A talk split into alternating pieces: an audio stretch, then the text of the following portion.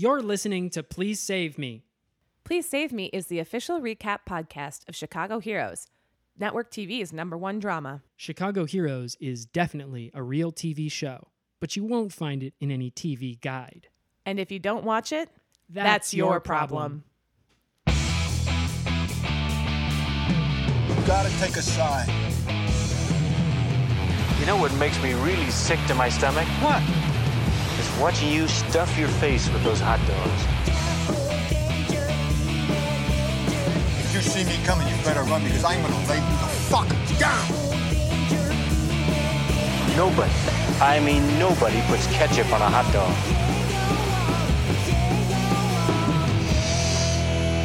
Smells like courage.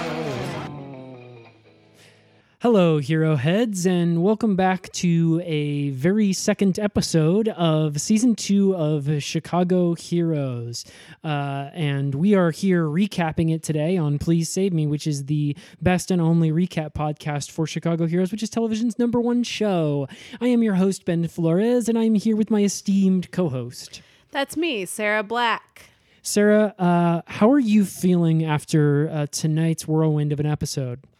Tired, um, exhausted, wiped out, um, but content. Um, uh, this episode is a bit like tryptophan for my brain and uh now I just want to take a really happy nap. This episode was really really good and um it's just nice to see that in season 2 they continue to top themselves and the streak has to end at some point, right? Like at some point they have to stop topping themselves, but today was not that day. Yeah, I mean, there's a word in bowling for getting three strikes in a row, and that's a turkey. And there's a word for getting um, however many strikes is in a perfect game, and that's bowling a 300. But there's no word for getting 27 strikes in a row, which is what they've done with the episodes of this show so far. So I think Yeah. that the Oxford English Dictionary is going to have to add a new word to its uh, volumes. Well, they might as well add it already. I mean, they're going to need it for two different things. They're going to need it for Chicago Heroes and they're going to need it for this podcast. Exactly. Uh, and maybe we should call maybe that word could be out at a park. Uh, Out at a s- park. Yes, they did an out at a park. Yeah. Uh, on um, this episode. Yeah. Ma- uh, and it would be like the um, the Geico calling guy or the commercial with the guy calling where he has to call collect and say his name. You know, the had a baby eats a boy. You keep doing the phone hand thing To show you that I'm doing a phone yeah, call. Yeah, I don't know what it is though. But the listen, oh, the hand thing. I'm putting my thumb up to my ear and my pinky to my mouth, and I'm making a phone, like an old style landline phone that flips out. um, oh, which I guess would be more like a cell phone. that's not how you hold a phone. Yeah, you're right. Um, and now with my left hand, I'm making a finger gun, but I'm not putting my finger on the trigger. I'm pointing out with my pointer finger. So Yeah, and I'm pretending to cut something, but I'm just using, Using my two fingers, two fingers instead the- of holding it instead of um, as the scissors instead it of like a pretend to hold scissors. the yeah. scissors. Yeah. So anyway, what I was going to say is um, uh, made a TV show, hit it out of the park. Out of the park. so that would be how if you would say or you know, Yeah. made a podcast, hit it out of the park. yeah. Um, I love commercials. Well, but anyway, um, this episode was really great, and uh, what they are showing in, in this latest episode is that they can continue to mine uh, familiar topics for story. Yes.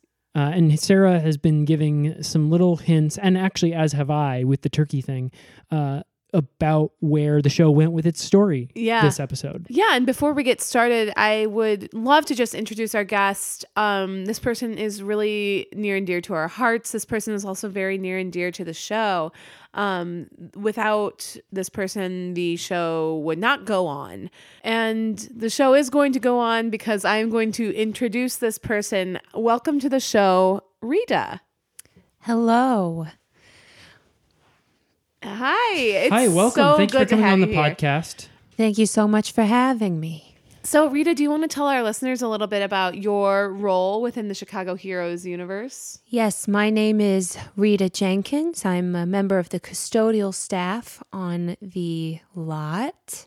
And I've ne- I had never actually watched an episode of the show until this Okay. uh, most recent one. So So you were probably catching up on a lot. And Yes. Yeah, because we sent you the whole packet over with all the episodes and all the webisodes and everything, and so yes. you must have had a few days worth of binging to prepare for this. Yes, it was very it was very good. It was it was surprisingly good, honestly. I Could you see the Rita Jenkins touch throughout? Could you see any sort of could you see your work? Oh yeah, I I recognized a lot of the sets. I recognized a lot of the sets, a lot of a lot of the props uh, that they that they have to throw away. Um, I recognized um, a lot of the background, a lot of the people. It was it was very nice. So you recognize them from when they were in the trash after they were all done with them? Mm-hmm. Well, and you must have a lot on your hands there because they do throw away most of their they don't, most of their stuff. They don't reuse a lot of sets or reuse a lot of props on this show. They kind of keep it fresh. Right. Famously, they do tear down after every episode, even if the if there's some sort of continuity. They tear down the hero house after every episode and they rebuild it for the next. And what I've Um, heard is that that was just from a little miscommunication on the production team between like the you know the line producers and some of the staff on the early episodes where they said okay time to tear down and everybody just started tearing the stuff down like using you know property brothers hammers Yeah. kind of um, sledging it and everything Yeah. and then they just kind of made that tradition like a base you know because i think because they've been doing a hit it out of the park they were superstitious about like you know babe ruth wearing the same pair of socks or whatever Yeah. you know you hit a home run you're not going to change change your socks Yeah. So then, yeah. So then they got into the habit of tearing everything down. And Rita, it seems like it's your job to kind of pick up the pieces after that all happens. Yeah, well, you know, it's not. I don't mind it because it's nice to have job security. Yeah. and you know, you you you really do have to tear the scene down after after you do it because there's so much. There's normally a lot of carnage, or there's animals on set, or you know, And you have to Both. throw away the animals. uh, yeah. So yeah, what's one of the hardest animals that you've had to dispose of most difficult to dispose of because i would imagine there could be different components to why that would be difficult Yeah, You know, like it there's could be hard the- to throw away. Um, there was uh there was a really there was a really big big dog Mm. oh once and I, I didn't like it but it was it was very hard to get to, to move him just physically yeah he, Yeah. he was uh he was a fighter he didn't want to go to, into the trash. Yeah. And what do you guys do? Do you guys compact? Do you incinerate? How do you? What are you working with over there? you know that that's beyond what i do um, Okay. Sure. i we we we put them in the bins and then the bins And the bin stops there. In terms of the disposal, Yep. you're kind Yeah. of um, Yeah, you- yeah, you yeah. Get them to point, get them from point A to point B. What happens between point B and point Z? That's none of your Business. business. Mm-hmm. Rita, I don't mean to assume anything about you, and I don't want you to be offended by this, but it's hard for me to imagine you slinging these big garbage bags of big dogs and sets around when you look like you weigh at most 70 pounds. Oh it's well that's very kind of you i i do weigh 72 And is that with all the coats you're wearing? No. No no um i i take off the coats Before you weigh yourself. Yes. Okay. I leave them on so then I can just pretend that I can subtract like Yeah. 15 or so pounds. yeah, exactly. It's a little weight loss tip from me to you. Well, you don't need it, but Ben to you. Yeah. Um but Yeah, no I'll drink three or four gallons of water right before I weigh myself just to just to ca- take all 10, 20, weight. 30 off. Yeah. Um, no, but we uh, they, we have a dolly system that we use, um, and and and I also have a I have a partner who helps me. He's the muscle, so he he lifts the trash, and I I tell him where to put it. So, you're, a manager. No, we're we're we're on the same level. But you're the brains and he's the brawn. Mm-hmm. That's sweet. Yeah, they have to keep us honest, so you have to have a, an accountability. A checks and balances. Mm-hmm. Yeah. That's a little hard for me to understand because Sarah and I are kind of both brains. We're kind of check and check or balance and balance. Yeah. Um, but also both brawn. Yes. Uh, in terms of doing the heavy lifting with Yep. our brains. With a- Um, well, you're very lucky to have the brain and the brawn. So, have you been working with your part? Have you had the same partner this entire time? No, actually, um, Chuck is his name. He's new. Uh, so we're we're just getting warmed up. My previous partner actually he um he was bit by one of the the animals that we were throwing away, and so he had Which animal? uh it was the dolphin.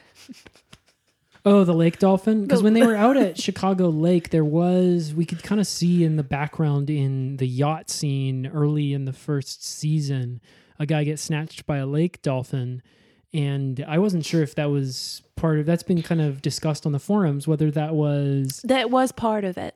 it was planned. Mm-hmm. Yeah. So I'm assuming Chuck got a payout. Yeah, yeah, he did, and he's he's he's he's at home right now because he's um he's being rehabilitated. Mm-hmm. oh no, Chuck, not comp is- Chuck. Chuck is Oh, Chuck's the new guy. Chuck is the new guy. No, Stewart was the last guy. okay. He's on workman's comp. Yeah. And that was, I mean, is and so is that why the sets have been getting dirtier and dirtier over the past like twenty episodes? Because that was like episode three, four, maybe. Yeah. And I no, have noticed lately that I, and Ben, you probably see me do this because I keep my head so close to the, um, the screen when I watch. But I've been also like wiping with my finger what I think is something on the Yeah. screen, but it's actually just must on the sets. Yeah, um, you know, it's not something that I should probably be talking about on the podcast, but um we have been slightly understaffed and so we we do have to sometimes keep up some of the sets and not necessarily throw away all of the sets. Uh so they get they get dirty over time and so Yeah. um And your job is not to clean them. Your job is simply to tear down and take things to the trash. So it's understandable that this stuff would kind of wear and tear over time. mhm.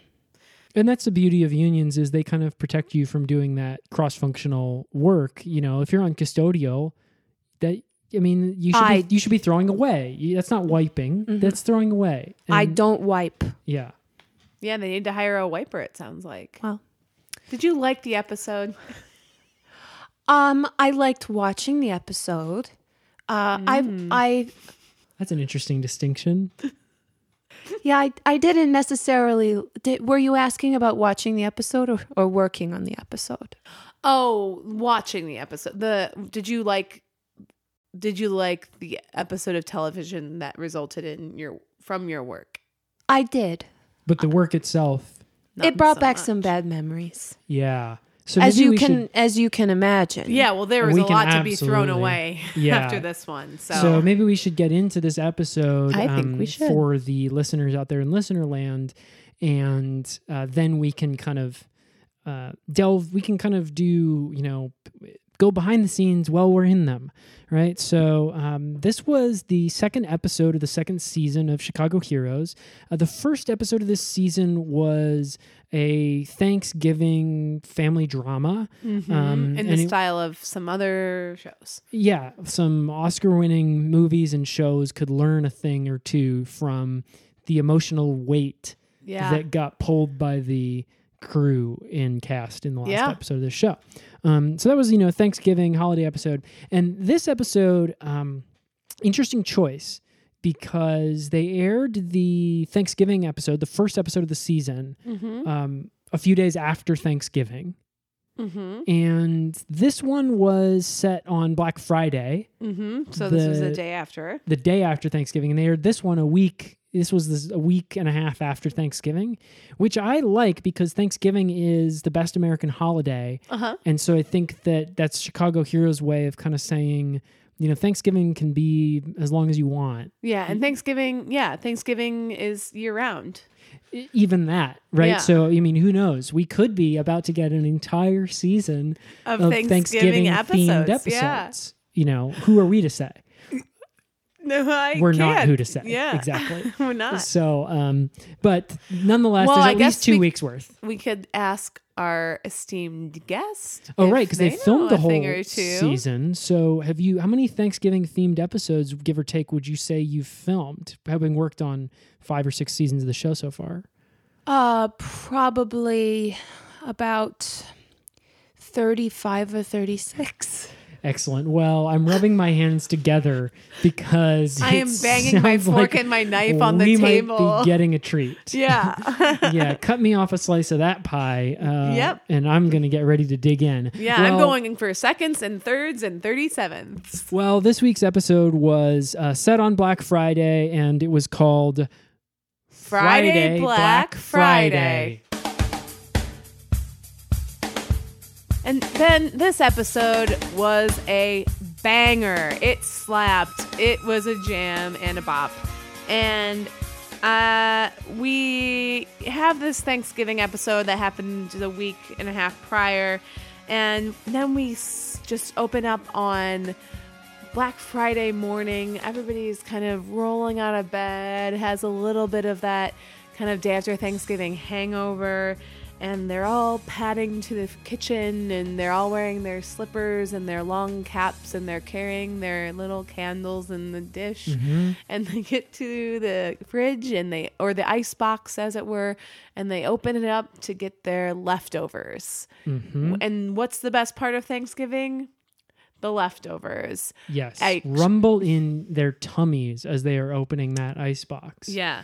Uh, looking forward to that delicious day after Thanksgiving treat that is even so much better than the meal itself Yes. because you're taking every piece of the meal and you're putting it together onto a open-faced sandwich if you're smart about it. yeah. Is that is that what you is that your favorite recipe for for leftovers? Yeah. Oh, yeah. My favorite recipe for leftovers is to you make a turkey, and then you. This is my classic family recipe for leftovers. So, um, so roast a turkey, make mashed potatoes, make stuffing, make green beans, make cranberry sauce, and then uh, eat that on a Thursday. And then on the Fri put it in the fridge after you're done with it. And then on the Mm. Friday, take it out of the fridge, hmm put it onto a plate, and then reheat it. So- Nice. My favorite leftovers recipe is to do pretty much all those first steps and then to take it out of the fridge and put it in a blender and then add a little bit of coconut oil just because that's healthy and then blend it all together. That's good for your skin. Very good for your skin. and that's skin. really um you know sarah spent some time in california and that's just a california way of doing things Yeah, I'm a little bit of a hippie. Yeah, a I little bit of a raw freakin'. Yeah. so uh um if i were to stumble along and see a stray ice box with some of those tasty ingredients sticking up out of them i certainly might get a five finger discount on them and Yeah. blend them for myself as and well And then you would have to apologize via poem. Yeah, exactly. Uh, but in any case, um, what did our uh, what did all of our um, hungry, hungry Heroes. uh, holidayers Oh. see when they open their ice boxes? Well, I think it's important to get to our hungry, hungry hero first. So we see kind of this montage. It's a classic Chicago hero style montage of all these different people walking to their kitchens, opening their fridge, and we never quite see them get to the open fridge. So we just kind of see the sequence over and over for about five to six minutes with some music playing under it, no dialogue. Again, classic Chicago hero style, just establishing setting. And then I was very I was it was very nice for me to see uh, representation of people being very hungry as soon as they wake up. that doesn't happen often on television. No, I'm always famished. Famished? Famished is right. Famished as soon as I wake up in the morning and it was nice to see that represented on the TV. Yeah, absolutely. I mean, that's what you know. Most, uh, and and I think that that's kind of a note that probably the this show has taken from the forums or from the fans because they've done a lot of episodes where it starts off with a character who's, um, you know, it's like a mom cooking breakfast for her family, you know, and the she says to the teenage son, you know, the teenage son will be rushing out of bed, and she says, "You gotta, you know, wait, you gotta eat," and he, you know, he just grabs like half a piece of toast and he eats half of it and then puts it down and he says, "Can't eat, mom, gotta run." Or he grabs a banana and puts it in his backpack. Puts it in his what's he gonna do? Eat later? right. What do you like to eat when you wake up? When I wake up, I have um, I well, I I always keep a stock of beans near near my room, Yeah, Yeah. and then um, but I but I and I Well, you don't want them in your room, but we want them near the room, but not too far. So that's very smart. not too near so as that they are in the room. Right But not so far so that they're completely out of it. Mm-hmm. One bean in, one bean out. Yeah, my favorite though. My favorite thing to make in the morning is I take, I take a, I take a, a watermelon and I take a pineapple, and you you you take all of the insides out of both of them, uh-huh. and then and then you put it in the other one. So So you swap bodies. and no beans are in this recipe. Yeah, I thought we were talking about beans. well, so I, I already that's I'm confused because I thought we were talking about beans. well the, the beans go with it. oh, like a I get side it. dish. Yeah, I yeah, get yeah, it. yeah, yeah, Okay. yeah. So you no, I, swap the I have more than one thing in the morning. Oh, for sure. Well, you need you need your protein, you need your fruit, you need your Mm-hmm. vegetables or or not. Um, but I love the Well, idea. pineapple's a vegetable. It's got fiber in it. Well, and the top is green. Yeah, and it grows from the ground. right. And That's a good arguably a, watermelon also because 'Cause the, the outside, outside is is green, right? Yeah. And the inside is red like vegetable blood.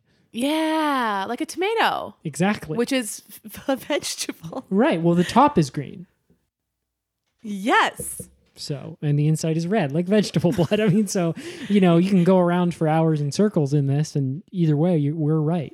I would love if you could tell us, Rita, if okay, am I a watermelon with a pineapple inside, or am I a pineapple with a watermelon inside? And then what's Ben?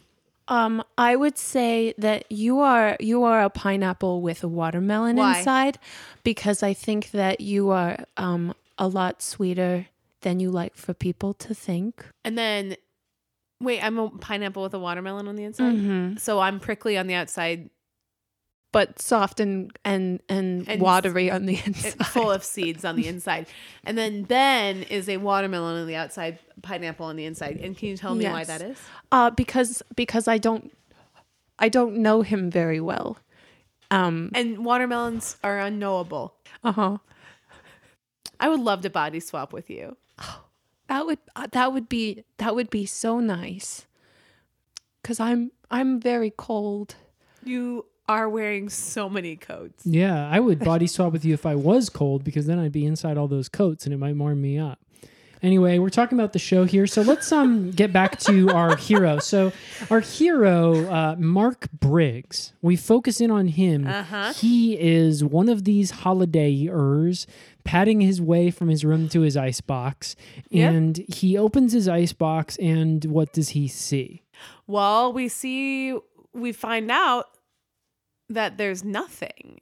And then we kind of zoom back into all Nothing the other but a cobweb. nothing but a cobweb and we go kind of go back through all these other sequences of people who have been opening their doors as well and all of them have nothing It's just cut to icebox empty. Cut to icebox empty. Empty. Cobweb. Cut to icebox smash, smash, smash, smash, smash until we just see all of these upset holidayers with their missing leftovers. Yeah. and it, they're the sound of them screaming crescendos into this giant cacophonous roar. yeah And we do a classic zoom out where we hear the roar from house to house to house, and then it zooms out to see this over the neighborhood, and Yeah. then over the city, and then Uh-huh. all the way up out to outer space. And we hear the Chicago holidayers screaming because no leftovers in the icebox. right and And then title card Chicago Heroes. yep So. and so in the beginning it's it comes very quickly uh, to a, a realization that these people have nothing to eat and everybody's in kind of a pickle or they don't have a pickle They're out of pickles. Yeah, they're out of pickles. And it's kind of like, okay, so where is this going? Like, what are we going to do about this? And Mark here's kind of like a thud in the apartment, in the hero house. And he's like, okay, okay. So he walks to see the mail. And there's a big old catalog in it for the grocery store. Yeah, there's a grocery catalog has thudded through a thick grocery catalog has thr- thudded As big as three phone books. Yeah, thudded through his mail slot. Mail slot is it is as big as three phone books. It's really thick. It's probably six inches thick, and so the mail slot is just ripped out of the door. I mean, clearly And clearly you probably had somebody to is- throw that away, Rita. Yeah, we actually had to build a, a quite a much larger mail slot for this episode, and it still it wasn't you- big enough You still didn't even really big, No. big enough because the mail slot was probably four inches, and it was Mm-hmm. there's just splinters, wood splinters coming out of the so door. you're in charge of trash, but you're also in charge of building the mail slot. Well, I say I say we because I feel like I'm a part of the show, but and I, you are. I I don't I I don't I I'm not in charge of building. Okay. You're the royal we. the royal we. Well, I was interested at the way that we kind of had Mark didn't have food in his icebox, and then we hear this thud and we see this boom crash uh, grocery phone book fall through the mail slot because um, I was kind of thinking, how are these two things connected? You know, like why are we now? Okay, I'm interested in Mark trying to eat his food from the icebox. Why are we now cutting to the mail slot? And I got my answer. And thank God we did because that really propelled the story along. Um, Mark looks at the catalog and he goes, "Ah, "Duh, the grocery store." Yeah. You yeah, was kinda- that a light bulb moment for you, Rita? Uh, when watching the show, yes, I well, it w- it wasn't so much a light bulb moment as it was um a good idea, um, because I just. I just think, um, you know, if if you if you don't have food, you should go to the grocery store. And I I didn't really know where that was going to lead the story, but it but it just it did seem like the writers made a good choice. Um, it was a it, it, it made sense to me. Yeah, absolutely. I mean, I didn't know either where it would lead it, but it led the story to the grocery store. And so Mark is there looking, you know, he's he's at the grocery store uh, and we arrive there and it doesn't look like your typical grocery store scene the day after a big holiday. I mean, it's freaking mobbed. Yeah. Everybody's in there. And you would think, well, uh, are these guys practically giving away TVs? Is there a PlayStation 4 here? What's going on? Like, you would think people are lining up outside of Target or Best Buy or Circuit City on Wal- Walmart. or Walmart on the big day or like um one of those. Amazon centers. I thought maybe there was a there was like a national disaster or something, and people needed bread. Yeah, well, and here's it kind of was a natural disaster in that it was man made and man is made by God. nature and God. So he gets there and it's a mob scene and there are people Call her whatever you want. Hmm? Call her whatever you want. Okay. Do you know what I mean? Yeah, I know what you mean. Anyway, go on. I also, by the way, I love your "This is what a feminist looks like" T-shirt. Thank you. Yeah. I meant to say that Pointing earlier. right down at my crotch. yeah. It's a kind of a funny spin because it lets people know that I am a feminist, but, But I'm also also, that you're- funny yeah. and also a man. Yeah. yeah. Um, anyway, thank you for complimenting it. I have been pointing at this shirt the whole time we've been recording, kind of holding it out with two fingers away from my, holding my shirt up away from my torso with two fingers, trying to show it off to you. I thought you were just trying it. to feign having boobs. Oh, well, and so that's the opposite of the effect that I was kind of uh, looking for in terms of highlighting um, the the down there. But anyway, Well, now that we figured you. out Ben's an ally, we can talk about how there were no allies at the grocery store. Everybody was everybody. everybody was there and they were all going crazy. They were tearing at each other's throats for the last um of these leftover dinners that yeah. were like packaged up at the grocery store. You know, Yeah. it was kind of like a day after Thanksgiving sale where the grocery store had every shelf was filled with these, you know, prepackaged holiday leftover meals, and people were tug of warring on them. yeah. And Mark walks in and he's a little bit like, "What the heck, guys?" So he in his in you know, he's a lawyer, so he's always thinking and his wheel his wheels are always turning. So he's like, "Okay, something's up. Something's a little strange here." And he sees he kind of sees the whole place, takes it all in, and he decides to do a little walk around and see what he can deduce and see what evidence he can gather because what does a lawyer do? They gather evidence. What I found was what I thought was very strange is he goes into the into the grocery store and all of the food that you would expect to be in the grocery store was not there. Mm-hmm. It was just the prepackaged food. And I that that tipped me off that something was not right. Well, you probably got a little freaked out because there was no bean display, there were no watermelons, and there were no pineapples. Yeah. I mean, I I had enough. I have enough at my house, so I I'll be okay. Yeah, but I, But it has to be a little scary A to see that on the creepy. TV and kind of imagine yourself in these people's shoes. Yeah, if I put myself in their shoes, it's a little freaky. yeah, and that's why I that's why I try not to put myself into people's shoes too much because then I might get a little freaked out. yeah. Well, and especially wouldn't want to put myself in Mark Briggs's holiday slippers uh, as he's padding his way through the grocery store because as he goes by all these displays that Rita was talking about, you know, not a normal piece of food in sight, he comes upon a plate of food that looks very familiar to him. He does a little bit of a double take. I mean, he has his light bulb moment. Right. He does the double take and then and I love when they do stuff like this and kind of break from traditional storytelling. But we kind of see him do the double take and then he stares off into the distance. We see a thought bubble appear above his head of him lovingly wrapping his plate in mm-hmm. saran wrap the night Yes. before.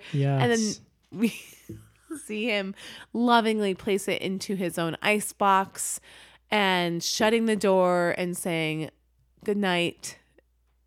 And then the thought bubble kind of pops, and then we all realize that plate of food he's looking at right now for sale for seven dollars and eighty cents Plus tax. plus tax, which in Chicago, my I mean, God. Yeah.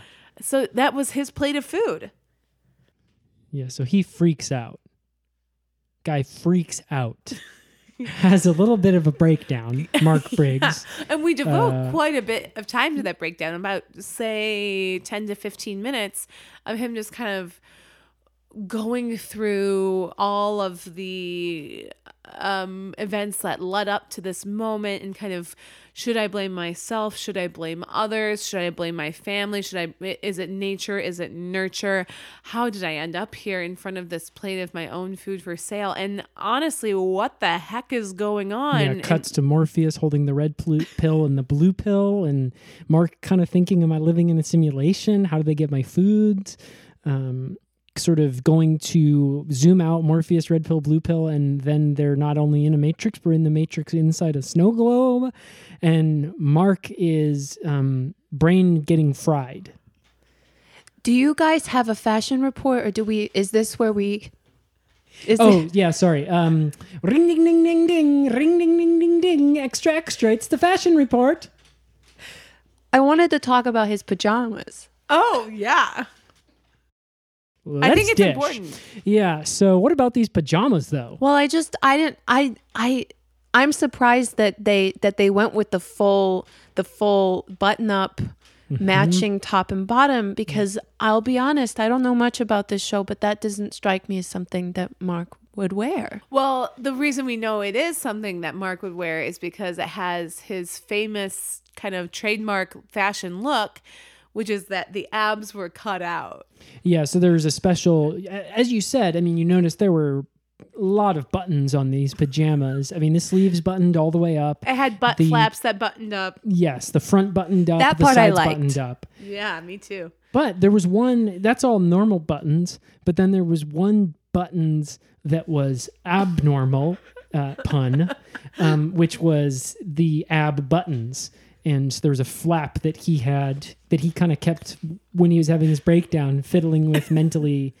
Um, He was fiddling unbut- with it he was- mentally. yeah, well, because it was all happening in his mind. His breakdown was in his mind. So when he's seeing himself in his mind, he's seeing himself buttoning and unbuttoning the ab flap on his pajamas. But then we would cut back to him standing in the grocery aisle, and he was actually just standing there catatonic like a vegetable, like a fruit or a watermelon or, or a pineapple or something. You know, no brain neurons firing at all.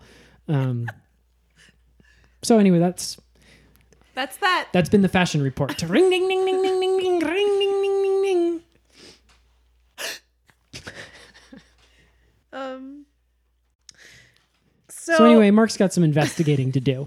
And once he has this whole kind of breakdown and questions everything, he's like, you know what? I have work to do. Clearly, something's up and I got to get to the bottom of it. So he s- sort of sneakily gets around the mob in the grocery store and heads out to the back. And he's in the back, like the loading dock area. And there's a truck out there. Mm-hmm. And it says a little something on the side. It says food delivery. Yep. And Mark thinks, okay. Grocery well, stores for sending food out. Why are they delivering food to the grocery store? That's suspicious. Yeah. So he decides to follow it. And he kind of just hops in his car. Hops in his car and um, throws a. He has like a. He has one of those little trackers that he like stuck. He like Oh, sticks yeah, it under. He like sticks it underneath on the food delivery truck. Right. Which yes, made it's the a little grappling blinking hook- red light. Which made the grappling hook seem a little Yeah, and then he's got this grappling hook that he's kind of spinning out the passenger window, leaning over, spinning it out the passenger window, like to try to throw it and catch his way onto the back of the truck. And then finally he misses. just in case the tracker falls Just in off. case, yeah. Yeah. Or someone finds it. yeah. You know. yeah. Well, we find out pretty soon that the guys driving the truck aren't so stupid, but we'll get there in a minute. What I mean, Rita, did you get thrilled at that point? Oh yeah. And we know you're chilled. I am chilled, but I was thrilled. I this was this was really pardon my pun. This was the moment that hooked me. Oh. And thank you. J'excuse Thank you. J'accuse. Thank you you. of making a great pun. so continue. Uh, this was when I this was when I was hooked. I I was uh you know I was on board with going to the grocery store. And I was uh and I was suspicious that there wasn't any food there, but I I, I wasn't really hooked until until the cha- until the the the pursuit scene. Mm. Uh, it was really I loved doubling down with the with the grappling hook, and I and I love that I love that when he put on his shades, even though it was still not quite sunny outside. Mm-hmm. Uh-huh. That I it it it let me know that he knew he was going into some trouble. How do you throw away the cars after they're done with them on set? Um, usually just in in a larger bin. Okay. Yeah, that uh do you dismantle or do you guys go whole or, or what are you working with over there? Uh, we we go whole. Now, I probably shouldn't be talking about this on the podcast, but sometimes if we don't have enough large bins, because sometimes you, as you know, they do have a lot of cars in one episode. Yeah. Oh, Um, sometimes hundreds. Yeah. So we um we we get to take them home. So if if you want. How many cars do you have? Uh, well, I only have two. I I don't need more than two. Well, I mean, especially because um they're all Corollas, so after you've got Even the food truck was a Corolla, which is interesting. Right. And I mean, after you got one in both colors, why do you need another one? So, Black and blue. yeah. Um, Yeah. which incidentally, we should send that because that would be a great episode title, uh, Black and Blue, um, for the writers. I've got my wheels spinning right now, actually, like a Corolla's. Yeah. Kind of um, thinking about something that could be black and blue, but the blue is spelled B L E U. And maybe it's about um, a Another- stinky another cheese food heist one? or or something. a yeah nasty cheesemonger yeah, who, murder. yeah, who murders people with he makes the cheese so stinky that people die off of smelling it, but they also can't. Re- it's so stinky they want to eat it and they Yeah, can't resist. and it's also it's- poison. Kills them with the po- cyanide that he puts in it. So I hope that they don't do that episode because uh contrary to what you might think, um cheese is the hardest thing to dispose of Mm. because it there's laws against it because uh it's it's heavily protected. So oh, it's an endangered yeah, species. and if you get arrested cleaning up cheese on set, you get arrested in real life. yeah.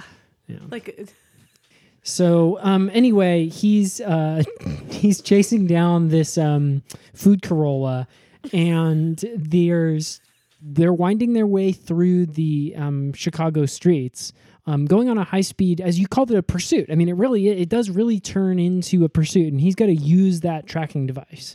Yeah. Uh, one eye on the road, one eye on his uh, am- Android. Yes. which I thought was an interesting choice. Yeah. And this pursuit was not trivial because he pulls up and he is in trouble because he followed the truck to the black market. And what I thought was interesting, and I guess I didn't know this because I've never seen the black market before, but th- there was a sign that said what it was Yeah, it was a big uh, pavilion, kind of a big open. an atrium. Yeah, there was an atrium uh, with all kinds of um, banyan trees and orchids and uh, various just nice flora, other different flora and displays, And and, just a lot of natural light. yeah, fountains and pools. I actually have been to the black market, and it. I will say it. It. It's not exactly like that, but it's a lot closer than you would think. There's not. There's not a sign per se, but there is. Um. There's a. There's a Wi-Fi. Oh, and it's just like black market, and the password is Yeah. There. It's in an. Uh, yeah. So is it that you take your Android and you try to connect to you wander around until you get black market Wi-Fi shows up and then you try to connect and that's sort of if it connects that's Yeah. hot and if it doesn't connect that's cold and you keep trying to get closer and closer to Yeah. where once you connect to the Wi-Fi you know you're at the black market. Yeah. Once you once you connect, you kind of look up from your phone, and you you. Oh, real- I'm in the black market now. Yeah. You realize that you're that you're there. That's cool. Well, Mark used the old-fashioned way of getting there, which was following two tough food delivery guys driving a Corolla full of stolen food. So he gets to the black market and he kind of gets out of his car and he kind of starts walking. He really kind of does. and he sort of goes in. Um, and he he maybe walks in and he kind of sees what's going on a little bit. crimes, Crimes, people smoking dope. people smoking dope, people laundering money, people kissing a bunch of guns, people throwing grenades, people Yeah, a lot of grenade jugglers kind of doing uh, busking for busking for coins. they're all like missing teeth but they're grinning. Yes. So I thought that that was fun because it was kind of a um, we had our action kinda fun. pursuit set piece, and then we got into this new world, and we just got to explore a little bit with our audience surrogate, aka our protagonist, aka Mister Absolutely himself, Mark Briggs, and he um, And I love seeing the world through Mark Briggs' eyes. I mhm. want to just see the world through an attorney's eyes all the time. Yeah, we went to uh, Tourney Vision during the black market uh, ramble, Yeah. and as he rambled around, it was sort of like we, you know, it said uh, it said Attorney Vision up at the top, like a heads up display kind of a thing. yeah. and we would see little um little like uh footnotes and statutes and stuff like that. Yeah, and it was all in black and white and there was no um like field division. There's uh, it became very clear that um Mark Briggs doesn't have depth perception. It was laser focused uh tunnel vision on just what was right in front of him. Um Yeah, it was kind of like that. And uh so we go about 15 minutes or so just see all these kind of different characters in this world and we really build out the world of the black market. And then Mark kind of catches up with the guys he was following in the Corolla and um before he can even approach them, he tries to throw a book at him. yeah, the book of law. Exactly. And before he can even do that, you just see it all go black. Yeah. No more tunnel vision. It's just that's it. Which means he's been conked out. Yeah. But by who? Because it, it could have been anybody. We don't oh, know because we, don't know. were in Tourney Vision. And I think we learned a little something about why tourneys shouldn't look so close right in front of them because they're not seeing what's around or behind them and you can get conked. And Are- that's a good lesson. Are all attorneys colorblind? yeah, I don't know. This was our first introduction to Mark being colorblind and seeing the world in And colorblind grayscale. is when you see the world in grayscale. Well, yeah, exactly. Um, and I don't know that we've had a reference to that before with Mark, but it certainly, um, you know, explains maybe why he's able to use his brain for thinking so well about law because he's not using it to appreciate beauty in the natural world around him. Yeah, when you lose when you lose some of your senses, others are heightened. hmm So what I would really love to see is, you know, take away Mark Briggs' vision and taste and seeing and feeling and touching and see how good of attorney he is then. Well, you know what's interesting now that we're bringing this up? That probably makes sense as to why he was so hungry when he woke up in the morning because he's missing a sense. yeah, and that makes his hunger stronger. Right. so uh, that does make sense. Ex- ab- a- a- Absolutely. kind of makes sense. So he conks out, and then we see his body get dumped onto the street into an alleyway. yeah, it's like, you know, door opens on a truck. Dunk, dunk, dunk, dunk, dunk. Mark Briggs rolling into the alley. And he, I love that he made this choice with his character to do a couple of just like flips and a couple of somersaults. Gain, he did a he did maybe three or four gainers in a row, one footed back backwards 360s. Yeah, Um and a cartwheel. Fish, and yeah. And then when he finally landed, he said, I still got it. Yeah, but then he was also like, yeah, but then he was also like, I'm a little woozy. And the the guys who threw him out of the truck come walk and stand over him while he's laying there being woozy. And they're ch- each chomping on a turkey leg, which is a little clue. And uh, what is it to, that they say to him? What Pop did, quiz. What did they say? Pop quiz. What did the men eating the turkey legs say to Mark Briggs? First of all, I did not pick up on the turkey leg clue. What did you think those were? Well, I, I knew that they were turkey legs, but I hadn't connected it. Well, don't spoil that yet. What did they say to Mark Briggs? They said like um they said like What I heard, Yeah. I I I, I think they said turkey or not turkey. That is the question. Oh, we have yes, a little that's what the over that's here. what the one guy said. That's what the one turkey guy said. Yeah. And then the other guy said to him, um, shut up, you nerd. Right? And Oh yeah, I, I forgot about that one because it hurt. It hurt my feelings for him. Are you a nerd?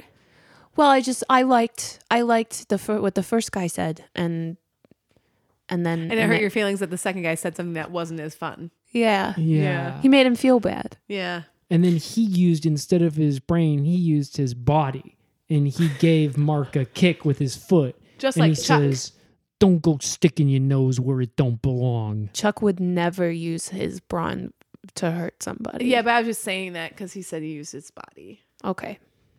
Chuck seems great. He's really nice.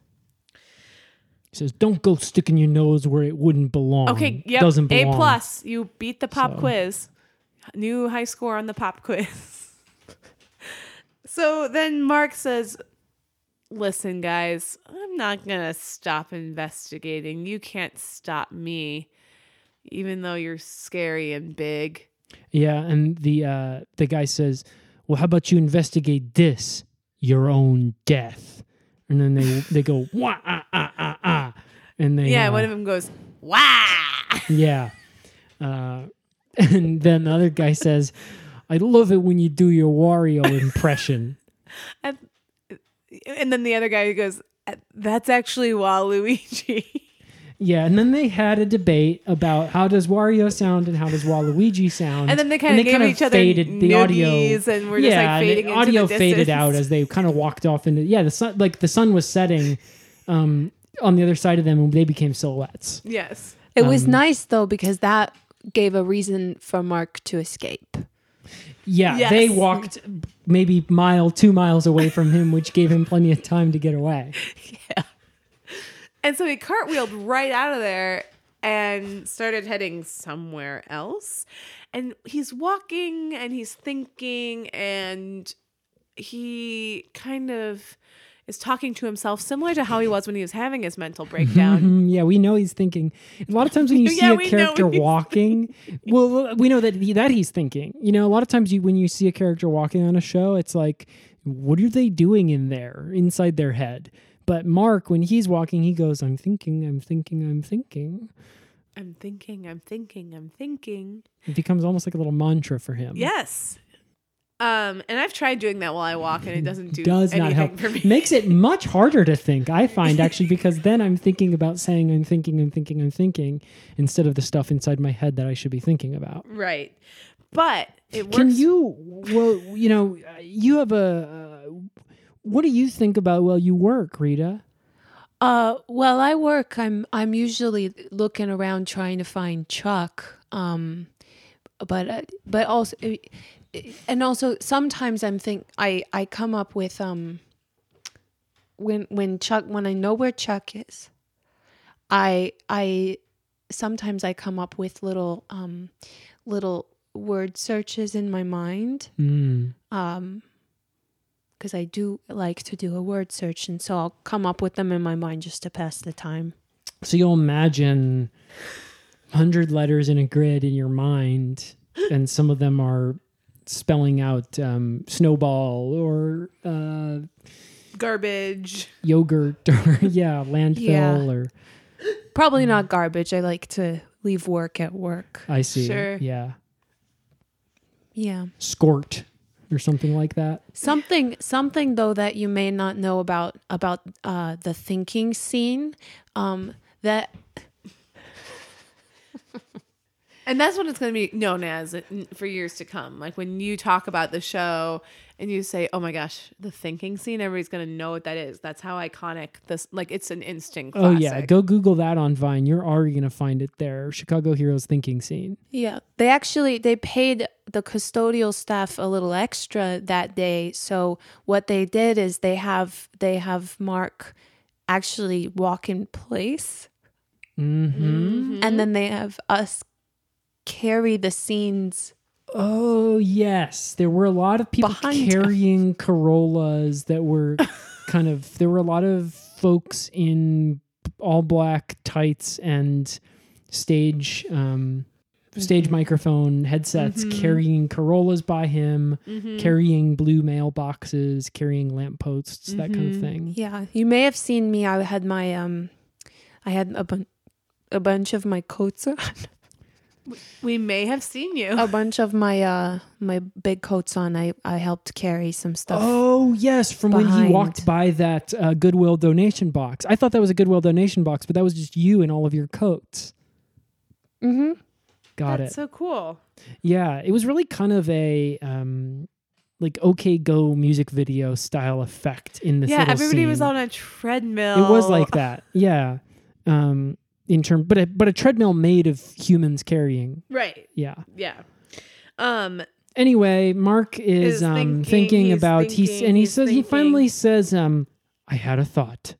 And we get another thought bob, bob bobble above the head and he in it there's just you just see a bunch of dollar bills floating and you just hear cha-ching cha-ching cha-ching and he goes i've been following the food all along instead i should be following The, the money. money So that was where for me it all clicked into place. I was like he's going to get him now.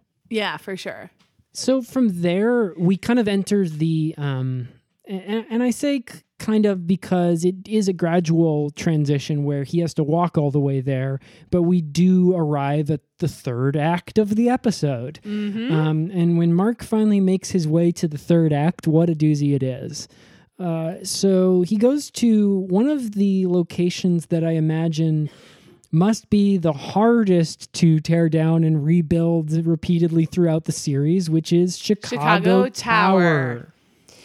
Yes, it uh, that one that one is definitely uh, an overtime deal. Um, which I mean, they they they try they tell us that they're not going to put it in a lot of episodes. It's in almost it's in every almost all one. of them yeah yeah, they, yeah, it's you in can't have an almost every one. though. establishing skyline shot Yeah. without that Yeah, Chicago Tower. yeah. So, but you know, and we fall for it every time. Is it one of those kind of things where your boss calls you up uh, and says, you know, we really need you on the set today, and you say, "Am I going to have to build Chicago Tower?" And he says, "No, not this time. I promise." Yeah, yeah, yeah. Um, but then you know, but then we get there, and and I recognize the materials by now. Um, and it- Big steel beams, Yeah. go- Yeah. huge panes of glass, yeah, a lot of cranes. I would imagine Oh yeah. concrete. Yeah. Lots of um snake plants for the lobby. hmm A big old wall. A big just Maybe a big 70, wall. 80 offices worth of desk chairs and Cube cubicles. farms, yep. and- yeah. And sometimes it's sometimes it's put together, and sometimes it's smashed apart. But either way, we have to take it down. Well, yeah, the tower has fallen in a few webisodes. So sometimes, yeah, it probably is smashed when you yeah, get there. it's definitely. I will say it's easier to clean up if it's smashed. but less yeah. fun, I would think. Uh, yeah, I guess. I I I, I don't do the smashing, so I, g- it looks fun though. Right. oh, yes, somebody else takes the sledgehammer f- from Property Brothers to it. Because you're Yeah. a because you do point A to point B. You don't do point negative Z to point negative A. I don't think I understand. It's just a thing. so the um so, um so well in any case enough about you but uh back to this episode uh i mean you've already seen the sets but it had to really be something to see the action happen inside them rita when mark goes up to the 72nd floor of chicago tower and has um, storms into the um, food delivery company office and uh makes his way to um, the turkey division and uh, demands his demands that to get a meeting with the CEO. I, w- I was on the edge of my seat. I, I it's very exciting to see what they what they do uh, with with what with the materials that I see every day. Um, but but I, I I didn't I didn't realize, and this is my own prejudice, that the CEO was a woman. Oh yeah, That's true. Yeah. And what I also thought, something that kind of tipped me off here was, um, Mark gets to the office. He storms in. He walks to the front desk and says, "I need to see the CEO as soon as possible." And in most cases, mm, the receptionist probably would have said something like, "Listen, buddy, the CEO's in a meeting. You can't meet the CEO right now." um, I can give you a time to come back, and here's a phone number to call, and let me put something on your Outlook. And instead, the receptionist says, Ah, yes, the CEO has been waiting for you. yeah, step and that right this was way. a little bit of a tip off, as you said, in terms of you know if you get a guy CEO, the receptionist might not roll over for them like that. I thought it seemed evil. Yeah, thought it, it- was evil. I thought I thought Which was fucked up because right behind the receptionist, it said the food delivery company's motto, which was "Don't be evil." But then it had an emoji winking face. Winky face devil emoji, right? The purple one. Yeah, the which Mark wouldn't know, right? So maybe he doesn't realize maybe he's walking into a trap. He thinks, "Oh, that's regular guy, you know, gray emoji guy, wink- Yeah. winking." you Yeah, know? and the guy just like has all horns. the like all the other ones. yeah, they all look the same to me because I got such tunnel vision. I can only see one eye at a time. I don't see winks. You know, is what I, he's probably saying to himself. Um, so he gets ushered right into the CEO's office, and Mm-hmm. the chair is turned so that the back is facing him, Which is never a good sign. which is never a good Yeah. sign. And the CEO says, "Ah, Mark Briggs, I've been waiting for you." Yes, the CEO does say that, but before they even turn around, Yes, that's what they say before they even turn around. and they've got an evil voice changer on. yes, So oh, Mark sounds like this. Yes, so Mark still doesn't even know that he's walked into the a the woman. lair of a lady CEO. right, so so he still thinks he has because you know Mark can best any man in single combat. Right? So But he thinks he's got the upper hand. cannot best a woman. Well, because women have got their wiles on Mark Briggs, right? But Oh, he also has his wiles back at them, if you know what I well, mean. he's still wearing these pajamas. he's got those pajamas on, and those pajamas have a secret weapon. The ab flap. The ab flap. So little does Lady CEO know that she's about to swivel her chair around and be looking into six glistening abs. And he nine hasn't- if you count. He hasn't eaten all day. Hasn't eaten all day, so those abs are Defined. rippling. Yeah. And if you'd like to save money on your insurance, call ad flap. That's 1 800 ABFLAPS, and the S is silent, but you do dial it. So he's sort of in the CEO's office. Yeah, he's kind of like standing there like a bean. He's right in the doorway, half in, half out. But um, he makes his decision when she starts to turn around, and he sees um, he sees her wind blown hair. Kind of, you know, she's got a fan in the window blowing at her hair like a supermodel. And so when she turns around, he sees the hair and he realizes, oh shit, lady CEO. And he starts unbuttoning those the ab flap really fast, But not fast enough. not fast enough. She whips around and she says, Put that away. That's not going to work on me, mister. yeah, she stuns him with her Medusa eyes, pretty much turns him almost to stone. Yeah, and his abs are already stoned. So Yeah. there are a few, Rest of his body catches up yeah, fast. standing there like a bean. I can remember things. I can really remember things. I get the member I get the memory of attorney. so Rita, for me, right at that moment, I'm scared because I think our hero Mark Briggs, what's he gonna do? What's going through your mind right then? Well, uh, I I I didn't know what was to happen, but I but I I had a feeling that he was going to be okay. I remembered that he did still have the butt flap, and I I I, I thought she- And And, I was CEO pa- I was panicking. I forgot that. Yeah, and the CEO hadn't seen that yet. So No. it's kind of a secret weapon. so. I thought maybe he could still use that Mm-hmm. to his advantage. So you're thinking, how's Mark going to use this butt flap? Because he is standing there like a stone. How is he going to? How's he going to turn himself around and show his ass to the CEO to gain control of this situation? Because because evil CEO, he knows this is evil. This is where the money goes. You follow the money, you get up at evil. Yeah, but he doesn't even have time to think about that because the CEO is quickly approaching. Mm-hmm. And she says, Hovering, Yeah, she's Yeah. hovering. levitating She- like a demon. She says, I'm glad you finally found me. Do you know why I'm here? And he says, "Wh- What? And she says, This is all part of the plan. And me, I'm kind of confused. I'm like, Wait, so was the plan to get him there? But she says what her plan was. And the plan was people only eat turkey once a year. Yeah, she pulls out a PowerPoint and starts going through it. And she's just pointing at some bar graphs and some line graphs and some pie charts. And she says, so she's pointing at these charts and she's saying, people only want our turkey one week out of the year. Then they forget about us the rest of the time. It poses a serious business problem for us, and we need to create synergies across some of our other brands so that people are thinking about turkey at other eating locations. Occasions. At other eating occasions.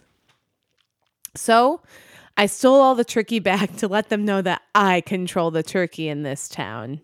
And Mark is, Dumbfounded? yeah. I was right there with him. I Yeah. I did not see that coming. Well, it's a bad business strategy, first and foremost. Right. I mean, Mark goes, that's a, ter-, he says, that's a terrible business strategy.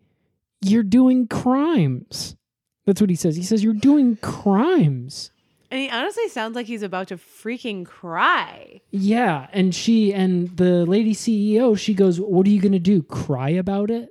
And at that point, he really does start to cry hard. Yeah, very hard. Yeah. Which we've already seen him do a couple other times this episode. Yeah. I mean, he throws almost what I would call a temper tantrum at this point. but that's to our advantage because you hear why, and that's because he gets on his tummy and he's kind of pounding on the floor with his fists and, his feet. when you're on your tummy, what is pointing up? I know this one. Say it, Rita. Pop quiz.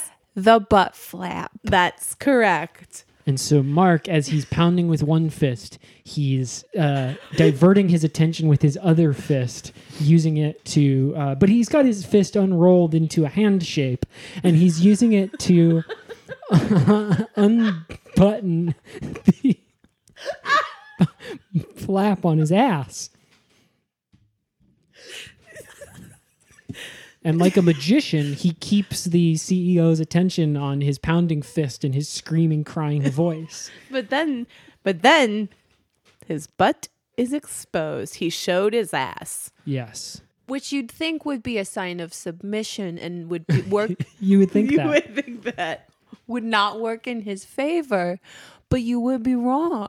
because it his ass is so sharp that it's like a weapon right it's so it's so rock hard that um it's a the lady ceo she she looks at it and she says to him jesus you got a permit for those things And he says, "Yeah, I got it on the black market." yes uh and she says oh no i would have got away with it too if it weren't for you stinking turnies And she does something crazy. yeah She launches herself out the window Yeah. of the 72nd floor of Chicago Tower. And if a guy did it, I wouldn't say that's crazy. But the way she did it was fucking mad. She seemed hysterical. It was really hysterical the way she flung herself out the 72nd yeah, she was honestly being a crazy bitch. Yeah, I mean, not the way that a guy would do it. I just No. I never understand what lady CEOs are thinking. no. yeah, she was swim flailing her arms towards the um towards the window and everything. Yeah. You know, I mean, some of the things she wasn't doing, smoking a big cigar, Uh, wearing a pinstripe suit. adjusting her crotch, Um, throwing a ball to her son. and telling him he's not man enough. yeah, getting just getting home late and not even seeing the kids go to bed. No, she, she yeah wasn't doing any of that stuff. I mean, she went out that window like a crazy chick. And what's even crazier is the twist. Pop quiz. What's the twist? Do we say it? Let's say it. On the count of three. One, two, three. three. The heroes are waiting in a Helicopter. helicopter. Sounds like we all got it right. Yeah. So uh, today's not your day, lady CEO. You You don't get to die today. exactly. Um, so the Chicago heroes saved another life. They caught her on their helicopter. Um, right, she slipped right through the blades, and they missed her just by a fraction of a second. Um, and she fell down into their helicopter net. And I, I really enjoyed that they that that they took the time to um, put the same looking logo of food services on the side of the helicopter, but it said fraud services. yes, I I liked that attention to detail. Yeah, exactly. And I especially liked the way that you we we only saw that after the flap that they had over the over the RAU that was a double O to make it like food fell away because they had been going I would assume and we didn't see this but it was like a side plot I guess mm-hmm. where they were going undercover so that no one would know it was a hero copter flying around the building they would just think well that's one of our normal food Security service cop- copters Oh, yep. food copters Food security copters. yeah. Mm-hmm. And that was just about. Um, That's about it. Yeah, all that they wrote for uh, this one. I guess at the, I guess Mark does he does stand up and he kind of um, yeah, he does a he does a quick set. He does Yeah. a quick stand up set.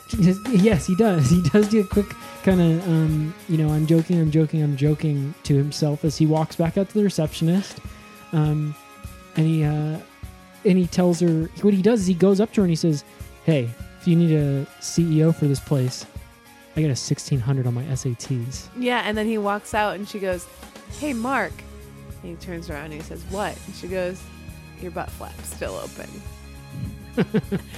and he goes, Well, even a genius like me Yeah, screws up. Yeah, exactly. And then like the and just the final things as he's getting on the elevator, she kind of shakes her head and she looks over at the custodian who's vac or the I mean I guess it's the vacuumer actually, um, because he's vacuuming, not throwing stuff away. And she looks over at him and she goes, "Men," and he does a, one of these eyebrow things like, t- like a Oh like a yeah, you're doing the eyebrow thing. He like sure. raises he raises Yeah. Yeah, you're moves his, raising he moves his eyebrows. Did you know that that he wasn't supposed to be in that shot? Yeah, I had a feeling because he kind of uh, he kind of nudged his. He was like only half in, half out, and kind of had nudged his. You can way. just kind of see the cord and then like the tip of the vacuum and then just him. And then when the girl kind of looks at him, he's like, "Huh? What?" what?" And then he looks and he sees the camera and he goes, "Oh no, sorry, sorry, Yeah, sorry, sorry." yeah, yeah. But then they kind of keep acting regardless, and she says, "Men," and he's just like, does an mm. eyebrow raise. Yeah, that was that was Chuck. Oh, Yeah. He didn't realize he wasn't supposed to be on on the set yet. And Well, he he probably did a- also didn't realize he wasn't supposed to be vacuuming because that's not his job. No, he's learning. He's a he's No, a slow learner. Chuck. And he did a really great job. I mean, when the camera just kind of lingered on him and everyone else chatting after the scene, he did a really great job explaining to the receptionist all the themes and everything like that. So that was also impressive. I think he used to be a screenwriter. Oh, I see. I see. So that's the episode. Yep. So that was that, and um, it's time for us to go to our sponsor. Hey, Hero Heads, if you're liking this episode or any other episode of the show you've listened to, head to Apple Podcasts and be sure to rate, review, and subscribe. Also, tell a friend about the podcasts. And if you do, also tell a friend about the podcast. And this is a. Sp- Also, tell a friend about the podcast. And we have a special offer for you. If you do leave us a review, we'll read it on the air and we'll say your name and everything, no matter what you put in as your name and no matter what you put in as your review. So do that and you can appear on the show. Thanks. Back to the episode. And we're back, Hero Heads. I hope that you've had a nice break and have recovered from thinking back really hard, just like we were, about how much you enjoyed that last episode of your favorite TV show. Uh, but now it's time to focus back on us, the stars of this podcast, and uh, we are going to play a little game now. Um, which is something that we like to do from time to time, just about every week. Uh, and today's game is, um, like it often is, themed along with the uh, theme of this episode. So that's just a little production magic for you there. The way that we were able to get those two things to go together nicely is a little bit of. Um, um, podcast serendipity. Anyway, the segment that we're going to be doing now is a game that uh, we call Deal or Steal. What's the deal? What's the deal? What's the deal? Okay, so in this game, the way that you play it is uh, I'm going to read out uh, an item from a Black Friday ad along with its price. And Sarah and Rita, your job is to decide whether it's a deal or a steal. Do we got that? Got it. Okay, so let's go ahead and uh, get started right here uh, with Best Buy. We've got an item at Best Buy. It is a Dell Inspiron 15.5 inch touchscreen laptop, Intel Core i5, 8 gigabyte memory, 256 gigabytes. It's uh, $399.99. And the ad says save $200. So it would be 199 or it- it was originally 599. I've given you all the information that I have, um, so I, I think that you're going to have to figure out that part of it. Ben, I'm going to say that this is a steal. and because that's because I'd have to steal way more gigs um, from something else to put into this computer to make it worth um, any of my money. Uh, I'm gonna say it's a deal because uh, because it's it's it's nice, but I don't I don't really want it. Okay, so well, we've got uh, Sarah has said that it's a deal, and Rita, I said it's a steal. uh, Sarah has said that it's a steal. Excuse me, pardon my French. Um, and Rita has said that it's a A deal. deal. Okay, so let's move on to our next item. All right. Uh, this is a uh, Black Friday sale at Macy's. Mm. And now we are talking about a. This item is an Alfani men's stretch performance solid to slim fit suit separates created for Macy's limited time special. Uh, and it's listed as $100 to $360. Sale price $49.99 to $109.99. Bonus value two hundred dollars. Rated four and a half stars on the website with two hundred and forty six reviews. Oh, that is a steal. That is absolutely a steal. Yeah, I'm not supposed to do any editorializing, but uh, I would have to agree, Rita. That four and a half stars and 246 reviews. That I, you don't get much better than that. So Rita s- has said it's a steal, and Sarah, that's now over to you. Yeah, for this one, Ben, I'm gonna say it's. I'm gonna do something. I'm gonna break with tradition here a little bit with the established format of the game that we've been playing for so long. Um, and I'm gonna say appeal because this deal is appealing to me. Well, we have that uh, Rita has said that it is a steal, and Sarah has used one of her appeals on this item. So let's go ahead and move on to our next item. Uh, and now we're looking at a Black Friday ad from Sears. And this is uh, Sears. Uh, de- um, I, I won't say that it's a deal. I don't want to give anything away here. Um, but it certainly is a promotion. Uh, and it's a doorbuster promotion.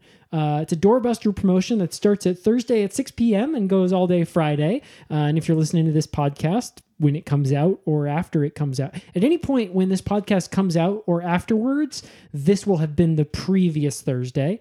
Um, so, but in, but it's in, but in, intellectually, it's still interesting to talk about. So, um, this item is spend. this item is spend $250 on a qualifying purchase, get $250 cash back in points. At select Sears stores and Sears.com. I'm going to say that is a squeal because I did not know Sears was still around. And so I am very excited at the idea that they're still in business. Well, oink oink. Let's take this over to Sarah. Uh, Rita has used her squeal on this one, and what are you going to say about this uh, item from Sears doorbuster promotion? Um, I think this is a steal, Ben, and let me tell you why. I think it's interesting that you have to spend $250 and then you get $250 back to the store. And I feel like that's stealing from people who don't realize that that's not the right way to spend money on things.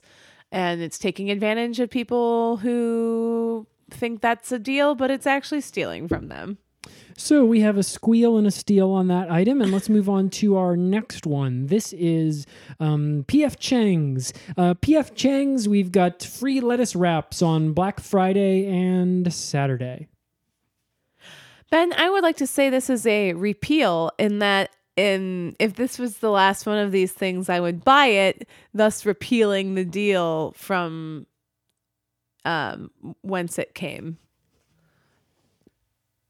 I'm to I'm to say this is a Jessica Biel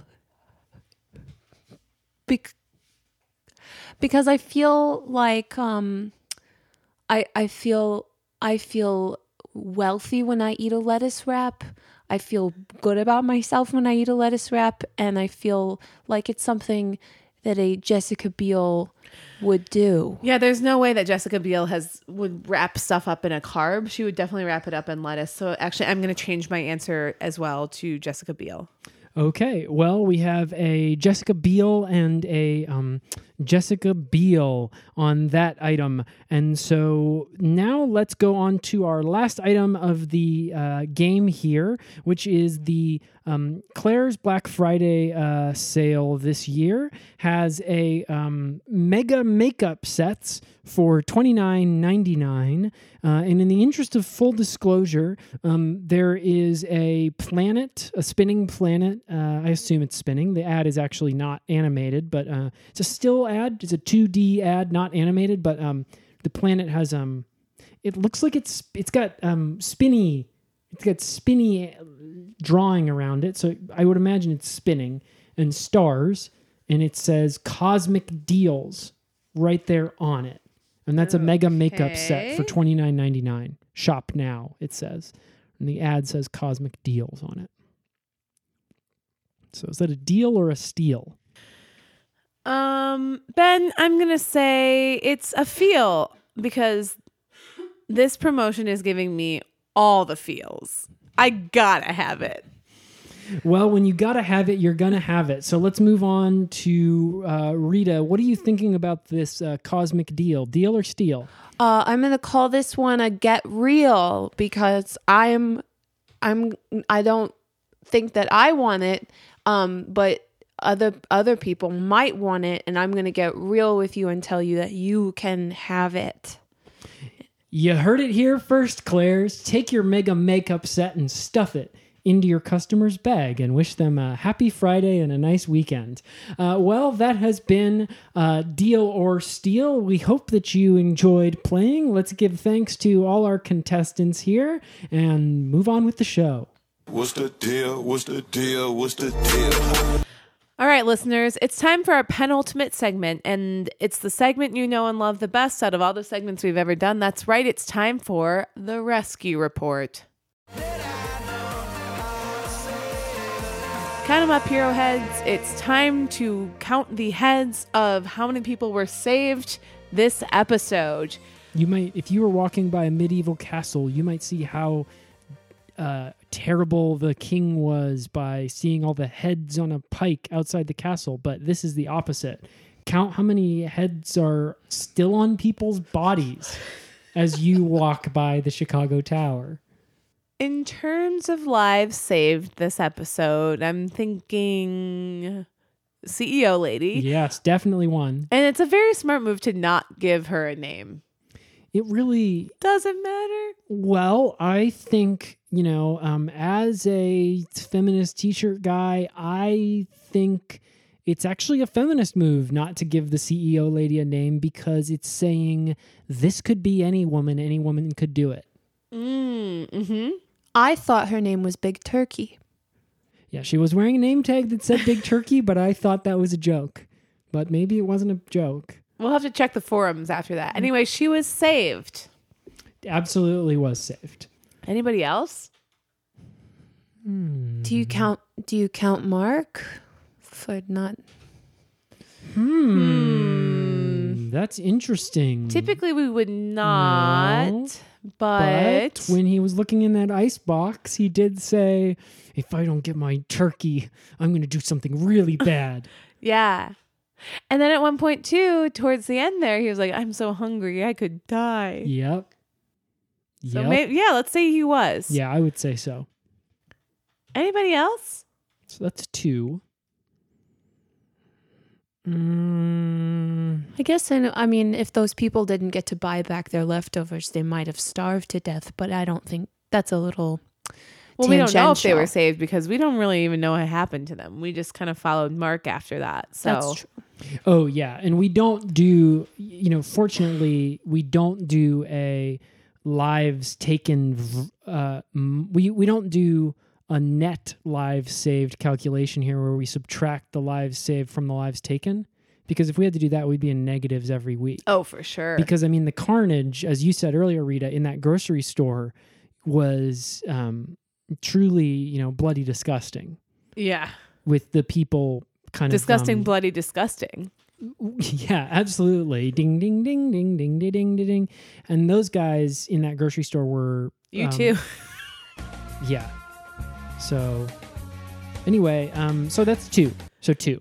And yeah. I think we can safely say that three more people were yes, saved. Yes, there were three more lives saved, and that is me, Ben Flores, me, Sarah Black, and me, Rita Jenkins. And that's been the Rescue Report.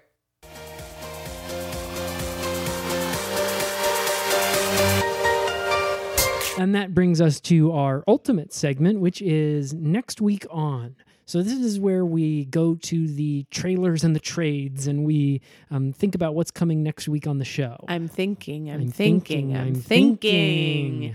And unfortunately, I'll never know. Yeah, I don't have a thought.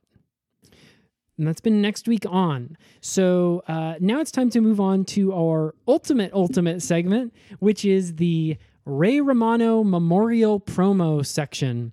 Uh, so this is where we um, take a little step away from the world of Chicago heroes uh, as it is played out on the screen. We come back to. Um, uh, just uh, the the real world of normies here, and we ask our guest Rita about. Um, first of all, we say thank you for coming on the show, Rita, Thank, Thank you for you. having me. and then we say, what do you have going on out in your life that's not Chicago heroes that you want people to check out? Anything that you've got going on, or a friend, or family, or a foe, or anything like that? Yeah, if your foe has something going on, we want to know about it. Uh, you should check out uh, my new favorite Harold team. It's called Moms. Uh, they're not my foe. They're very nice. Uh, and uh, and uh, oh, and I have this other Harold. It's not a Harold team, but it's another team that I really like called Power Clashing. Uh, they're they're also very nice. So So this is improv that you like to check out in yes, Chicago. Yes. Okay. So people should, if they want to find this uh, improv that you, whenever you're not throwing stuff away in the garbage, like to go check out, they should look up. Can you just give us those names? They are moms and power clashing, Great. and they both have Facebook pages. Oh, excellent. So if people look up Moms Improv Chicago, they'll find it. Yeah, And if they look up Power Clashing Improv Chicago, they'll find that one. I think so. Yeah. So take Sounds your right to pick, listeners. Uh, you've got Pick only one. Yes, uh, you've got double trouble, and if you have a friend who's not going to, who says, "I don't like g- going to do fun things," say, "Can I have your pick?" And then use theirs too. Yes. and you can maybe go see Use your foe's pick. Yes, um, and um, they, on Who Wants to Be a Millionaire, they have phone a friend, but if your foe gave you their pick, that would be foe to friend, um, because they would be becoming your friend by being so nice. Anyway, um, that's been our show. Thank you for listening. Bye.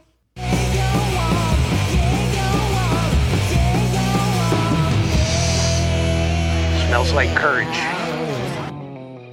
Yeah. Ha!